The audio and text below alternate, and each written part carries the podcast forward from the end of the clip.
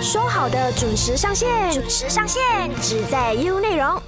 早安，你好，我是中美，欢迎收听唯美观点。说好的一起度过难关，在来临的九月十号是世界预防自杀日。那其实轻生是可以预防的，如果我们所有人共同去努力的话，可以提高大众对这一个公共问题的认识，并且为需要的人提供他们需要的支持跟帮助的话呢，我相信说我们大家肯定可以一起度过难关的。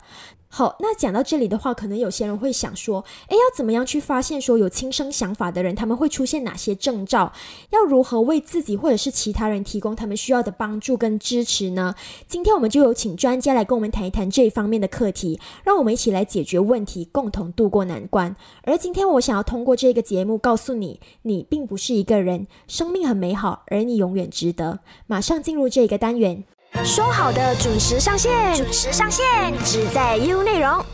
好的，我们线上有槟城中央医院精神专科医生，也是爱生命自杀防治协会主席郑友耀医生来到我们的节目，跟我们谈一谈有关自杀预防的课题。Hello，你好。好，你好。好，首先想请问医生，以你的观察，就是有哪些因素造成一个人会有轻生的念头呢？每个出现轻生念头的人，他们的想法，他们背后的原因可能都不一样哦。嗯，啊，如果说我们从啊报章上的报道，可能是一些学业呀、啊情感啊、压力呀，这些都可能是导致自杀行为的一个我们说的最后一根稻草，压垮骆驼的最后一根稻草哦。不过背后可能还有很多的原因啊，很复杂的现象。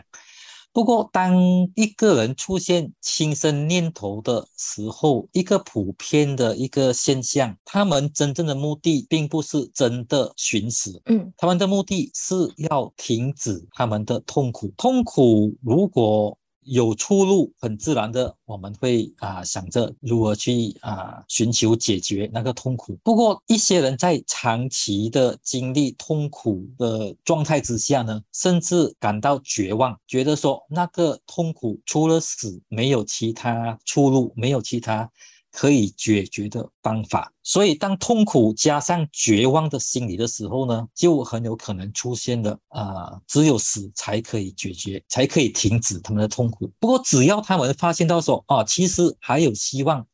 可以减轻、减除他们的痛苦的话，那么很有可能。他们就不会说啊，进一步的去啊进行他们的自杀的这个行动。那有轻生倾向的人，他们在选择轻生之前会有哪些征兆呢？呃，这个也是因人而异哈。呃，不过一般上有自杀倾向的人呢，他们还处于一种我们说 ambivalent 啊，就是处于一种那种呃犹豫不决、犹豫不决的那种那个状态。他们还是在在考虑这一方面，想着说没有办法了，只有死；一方面又想着说现实，他们还活着嘛，所以他们还是会有，也是会掺杂着求生、要克服问题的那个希望啊。所以在那种挣扎中，他们往往会透露出一些讯息，可能是通过语言，他们可能会向人家询问。啊，可能会透露说他们啊处于那种挣扎啊，那种啊发出一些寻求救的讯号，有些会直接的说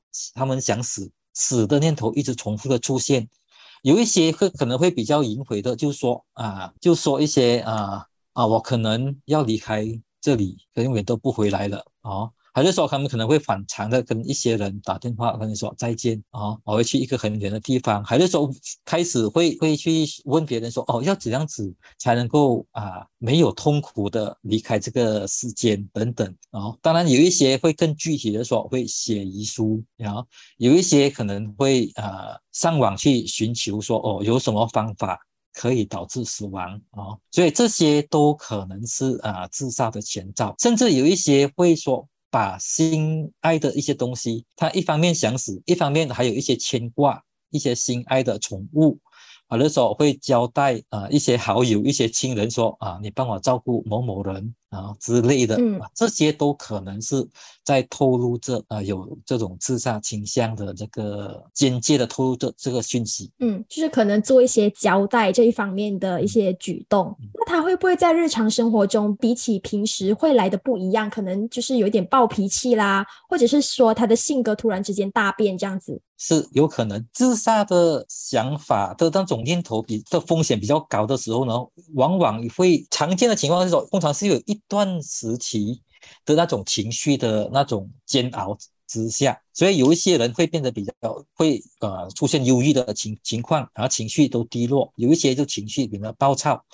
有有一些就啊开始说，好像那种社交退缩的那种行为啊，变成比较啊沉静啊，做性格的改变啊，也是其中一个前兆啊。明白。好，我们先暂时聊到这里，下一段回来呢，我们再谈一谈轻生跟抑郁症又有哪些关系呢？继续留守 U 内容，说好的准时上线，准时上线，只在 U 内容。欢迎回来，唯美观点，说好的一起度过难关。我是中美，我们线上依然有郑有药医生来到我们的节目，跟我们谈一谈有关自杀预防的课题。好，那我想请问医生，就是大部分有轻生倾向的人，他们都患有抑郁症吗？轻生跟抑郁症有哪些关系呢？其实呢，呃，也不是说全部的有轻生倾向的人都患有抑郁症。啊，不过的确，啊，精神疾病是其中一个重要的因素。根据研究呢，超过九十八的啊自杀身亡者生前呢患有某种精神疾病，其中最主要的就是啊忧郁症或者称为抑郁症。啊，虽然有一些研究说东方社会获取这些数据稍微低一点，不过至少呢也有七十八以上呢生前患有某种精神疾病。抑郁症是一个比较常见的精神疾病啊。刚才我提到说，想要结束生命的前提，其实他并不是真的想结束生命，是要停止痛苦。那么停止痛苦加上绝望，如果只是痛苦，不过没有绝望，知道说这个痛苦是短暂的，这个痛苦最终会过去的。那么一个人呢，都会有比较强的那个那个心态来继续啊坚持下去。啊，不过当痛苦加上绝望的时候呢，就大大的增加了自杀的风险。我们现在看回来，忧郁症，忧郁症本身它其中一个病症呢，就是说持续性的情绪低落。嗯，啊，这是它其中一个最典型主要的，或者是说感受不到任何的欢乐啊，而且是持续性的。再加上忧郁症本身时常出现负面的想法，负面的想法就包括说会觉得说看看清自己。觉得自己一无是处，啊，觉得说别人也帮不了自己，别人会排斥自己，也包括说会出现绝望的想法。那么在这种情况之下，当然忧郁症也有加上了其他，比如说失眠啊，啊，没有胃口啊，体力那种，觉得说全身乏力的那种状态啊，这些都会加剧一个人感受的那种痛苦。那么也有一些会很自动的。死亡的念头就浮现在他们的啊脑海里。嗯，那患者要怎么样去判断说，哎，自己心理有问题，或者是说精神上可能出现了一些问题呢？那如果说是微笑抑郁症的话呢？OK，患者本身如果说知道说自己的哎自己的啊心情、自己的啊情绪有变化啊，自己的思考开始不能像以往这样的集中。自己的那种生活能力改变，这些其实都是精神健康出现红灯的那个那个现那些现象。那么至于说微笑忧郁症呢，其实不是说微笑忧郁症的患者他们可以开心的微笑，不过忧郁症其实不是这样子。微笑忧郁症的那种现象，其实是说。他们内心其实是会很失落，嗯，不过他们认为说，如果说我把一张忧愁的脸挂在啊，就是挂在脸上的话呢，很难得到别人的理解，所以会强行的挂着一张笑脸来面对大众。哦，所以就变成了所谓的微笑忧郁症，不代表说他们是快乐的忧郁症啊，没，就是可能心理跟他的表面表现出来的不一样，因为他们觉得说我别人很难理解我们的感受哦。当我如果说我想我向人家透露说，OK，我很痛苦，我我我心我心理上啊承受很大的压力，如果说一对方不理解的话。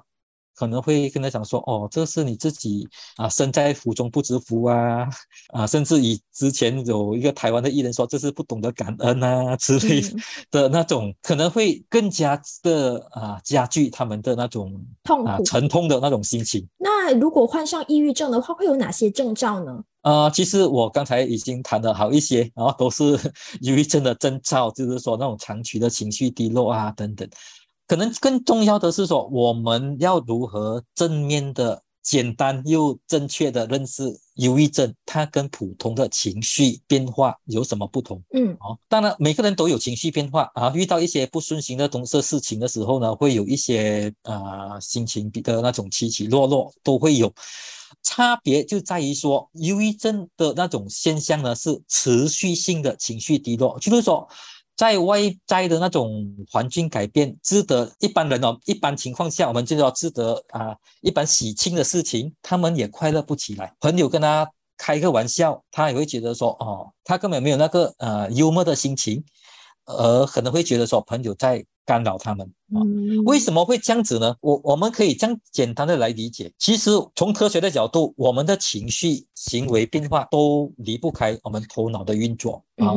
那么我们。假设说，我们就想象说，我们头脑里面有一个系统是调理我们的情绪的啊。那么在长期压力之下，还是说各种原因之下，那个调理情绪的系统呢失调了。它失调过后呢，就变成说，一般上遇到喜庆事情会自然跟着喜乐的那个那个反应呢没有了。嗯，明白。所以就变成说，为什么忧郁症的患者他会情绪会长期的低落，不管人家。尝试鼓励他，他还是说，啊，有有时候就是说，他生活上环境的那种改变呢，他的情绪还是持续的低落，因为他内在头脑里面的那个系统失调了。嗯，哦，更具体的讲说，我们呃时常所提到的那个啊血清素啊太低，还是说那种。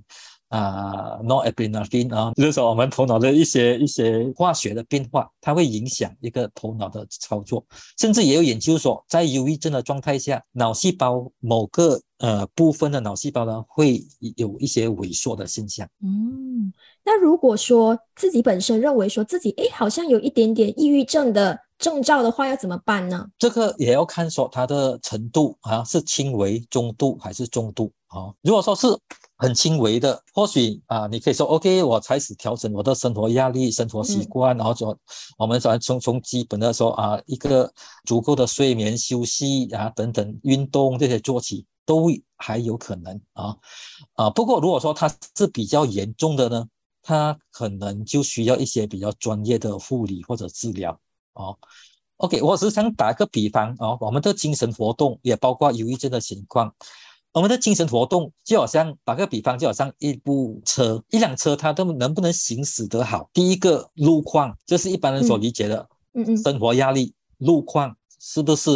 很斜的斜坡？它的路呃状况好不好？等等。啊，不过如果说你驾驶技术很好的话，嗯，一些比较大的挑战的路况你还是可以应付得过去。不过如果说是是一般的驾驶技术，那么就会面对一些困难。这个驾驶技术就好像是你的那种心理素质，你的啊应对难题的那些技术技巧等等啊。不过有时候我们会忽略了，一辆车如果说连引擎都不能开动的话，这个不不管实际的技术，不管那个路况，可能是真的是汽车的零件出现一些问题了。所以这种情况之下，你要去送厂修理，把那个零件修理起来，而且那个零件的破的那种损坏，往往是在车盖底下。就好像是我们头脑在我们的头壳之以下，嗯嗯，表面上很多人看不出来。不过有经验的技师，他听到说你形容说你的车子出现什么什么状况，就好像医生了解到说哦，这些是忧郁症的状况，就可以去推断说哦，这个是你的头脑啊，大概是少了哪些化学的一些化哪些化学的成分失调，所以医生呢就可以说啊开药来。调理那方面的失衡。嗯，那如果说患患者他发现到说自己可能有抑郁症的症状，他有办法靠自己走出来吗？因为可能有一些人他会是说，在他最困难的时候，他不愿意去接受别人的帮助，或者是说他不想让别人察觉到说自己心理出现问题。那患者他有办法自己走出来吗？呃，在医学上呢，我们一般上都不说啊，一百八千啊，嗯，有时候会有所谓的一些一些特殊的例子啊。不过在一一个个人的病人之来来看呢，我们医生也没有一个特别的理由相信说，哦，这个病人就是那个特殊的例子，嗯，啊，所以我们要看说，主要是说这个病人呈现在我们的面前，他的状况是这样子，我们就评估，我们就评估就会预测，如果说没有治疗的话，他自动好的机会是多高？他有治疗之下呢，他康复的机会是不是会比较快、比较高、比较大的把握？嗯嗯，如果说我们以一般那种医药的那种，比如说抗忧郁症的那种研究啊，嗯啊，我们可以可以很简单的说。啊，大概啊，如果说包括全体的抑郁症来患者来讲，我们可以大概可以说，可能三十八线的人，他们可能是服用在医学研究中呢，服用那种所谓的安慰剂，没有真实的药量的啊，可能有大概有三十八线的患者可能会康复，嗯嗯，啊，不过跟那个所谓的那个真正有药的成分的啊，那个药主啊说，最后啊啊成功推出市场的真正成效的。它的成，他的康复的几率呢，就相对的提升，可能到六七十八线。医生开药的一个大原则就是说，评估好处和坏处。很多人会担心药的副作用，不过医生会评估说，药的副作用的几率、严重性跟药的疗效和。把旋律这样子来评估来衡量，明白。好，那很多人呢就不愿意去谈论精神健康方面的问题。有些人说，呃，可能他自己没有意识到自己患有抑郁症。那有些人呢，可能他意识到，但是他不愿意去承认说自己有抑郁症，认为说呢那样做等于等于就是承认自己比较弱啦，或者是说是一种耻辱。那这种这种现象，医生你认为说要怎么样去改善呢？是，其实愿意求助呢，本身就是一个很大的勇气。嗯，好。或者是说，我们可以从另一个角度来看，说就是说，如果说一个病人他分到自己的情况，还是说，甚至一个病人，其实他有权利去求医，嗯，这是他的算是可以说是基本人权。嗯嗯嗯。啊，另一个比喻呢，假如说你今天你肚子饿了，你一定要是自己种的米稻米，你才愿意吃吗？嗯，不是。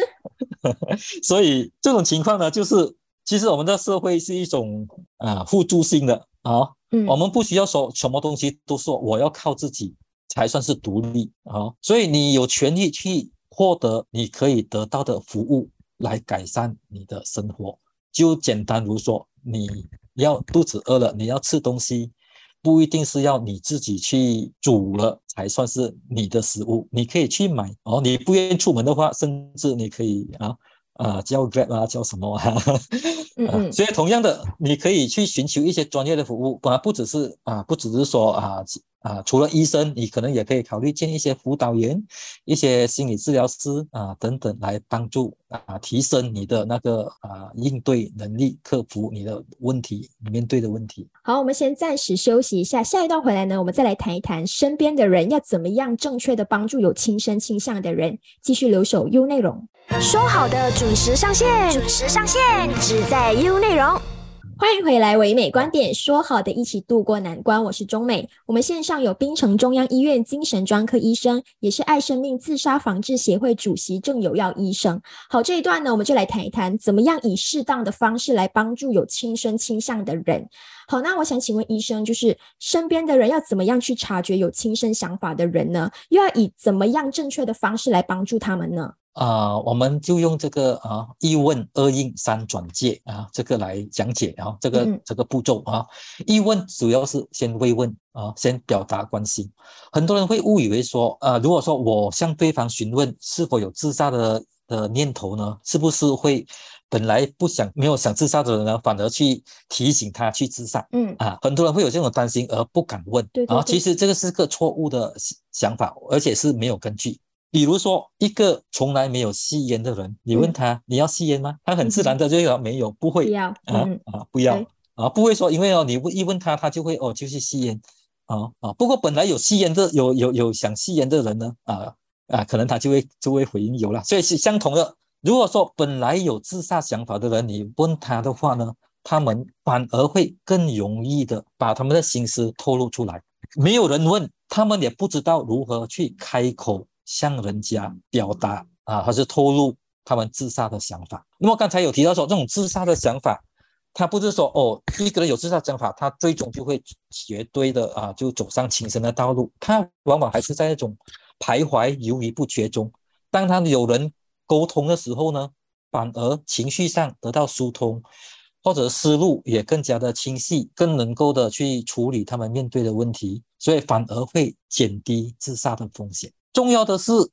当他们透露，如果说有透露说，然后有自有有有自杀的想法过后呢，怎么回应？嗯，啊，怎么回应？如果说你一听到一个人透露说，哦，他有想有想到要死，或者说甚至想要自杀，就这样说，你不要乱乱想，那么他就知道说，OK，你并没有足够的心理准备来听他继续诉说。所以要怎么回应呢？其实大原则就是说，不管对方说什么，我们都愿意聆听，都接受，这是对方的想法。嗯嗯，不等于说我们同意他去亲身啊，去执行这个他的计划。不过他的这个想法，他愿意透露跟我们诉说，我们愿意聆听。哦，所以以一个开放性的啊那种心态来聆听啊，聆听的话的意思就是说，心思是放在对方他讲什么，我们都接受，以一种开放的心态去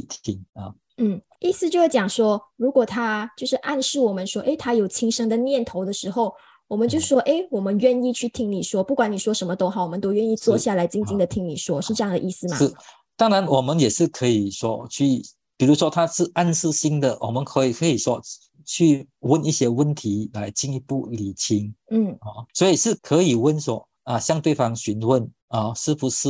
有啊曾经啊，是不是会有出现说想要结束生命的那个想法？嗯，明白。啊，其实这些东西都可以直接问啊。不过如果说一些人他觉得说他他自己很难开口啊，我们可以这样子的来来提问，是说啊，有些人在面对很大的。的的困扰的时候呢，他们会脑海会自动出现想要想死的那种想法。你会有这种情况出现吗？嗯，就是我们不要跟他讲说，哎，你不可以有自杀的想法。可能可能我们是以另外一个方式来，就是听他说他为什么会有自杀的想法，是这样的意思吗？是是呃，我们没有，我们不能够，我们也没有办法去销售，去强制说你不可以这样子想。嗯。哦，对对对，让我们如果说这样子回应，就是说，他就是说你不想，你不愿意听，还是说，即使我讲了，你也不懂得怎么回应，那么我就说性不讲啊，还是说，啊，如果说他身边人都是这样子的话，他会觉得说，我的困境没有人可以理解，也没有人可以帮助到我。嗯，就是他们需要一个耳朵来倾听他们自己本身的心事，这样子。OK，在在听了呃对方的叙述之后呢？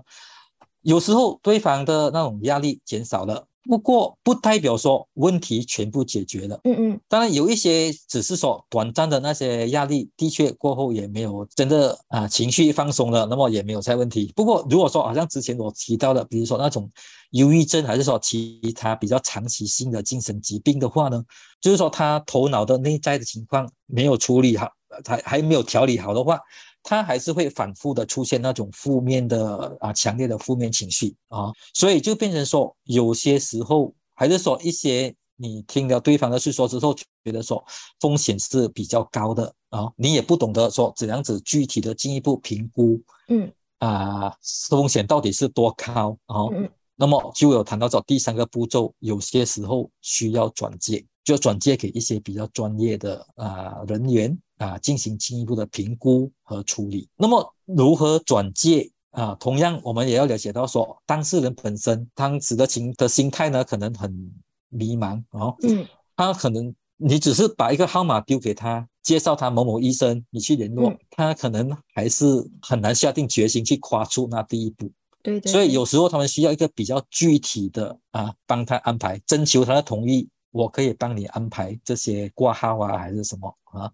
啊，或者甚至说可以的话，陪伴，嗯啊，陪伴他去啊见辅导员，还是陪伴他去见医生等等的。顺便提一下，如果说是情况紧急的话，如果自杀危机它是一个紧急状态，其实可以去各大医院的紧急部门，嗯啊，所以你可以是可以陪伴当事人啊去啊各大医院的紧急部门，不代表说去到医院的紧急部门就一定会被送进啊精神病院或者说精神病房。哦，那到时候医生会进一步的评估，那么。评估的过程中呢，有时候医生也会建议说，如果说啊，你回去过后又有一些反反复复的一些，因为在评估的当时可能不是这么高，不过不排除说回去过后心态的转变，这种自杀风险的变化啊，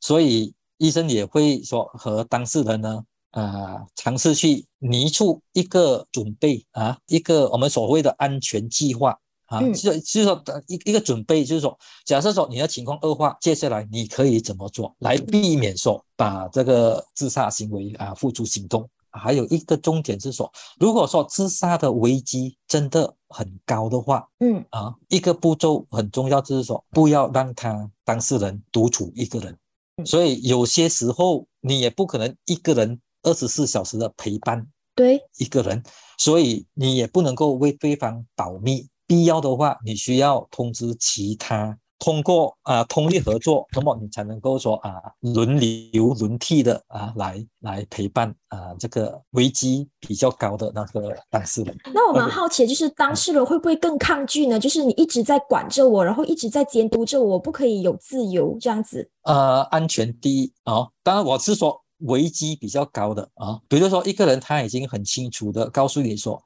我已经准备好了用什么方法自杀。或甚至说，在什么时候，我打算在什么时候、什么状况之下自杀啊？因为原则上是一个人已经有更具体的自杀想法，那么他的风险呢就更高。当然，这个进一步的那种评估的话，可能需要专业的啊评估。不过，啊，对一般人，我们我们就如果不确定的话，最好呢就。以当做说严重的啊谨慎的态度来处理是最安全啊，嗯，所以能能够保住对方的性命是最重要啊。那么如果说危机过后呢，一般上他们不会介意，嗯啊，明白，嗯，好，那再来呢？除了抑郁者患者他本身之外，患者的家属要怎么样去调整他自己本身的情绪，来避免说自己本身也出现情绪的问题呢？呃，家属本身第一要了解到说他们的角色是啊陪伴鼓励，不过呢未必能够做到说即刻转变患者的当事人的状态。嗯嗯嗯。啊啊，即使是接受专业的治疗，也是要一段时间，所以不要说哎，我都劝你这样多次了，你还不听。对。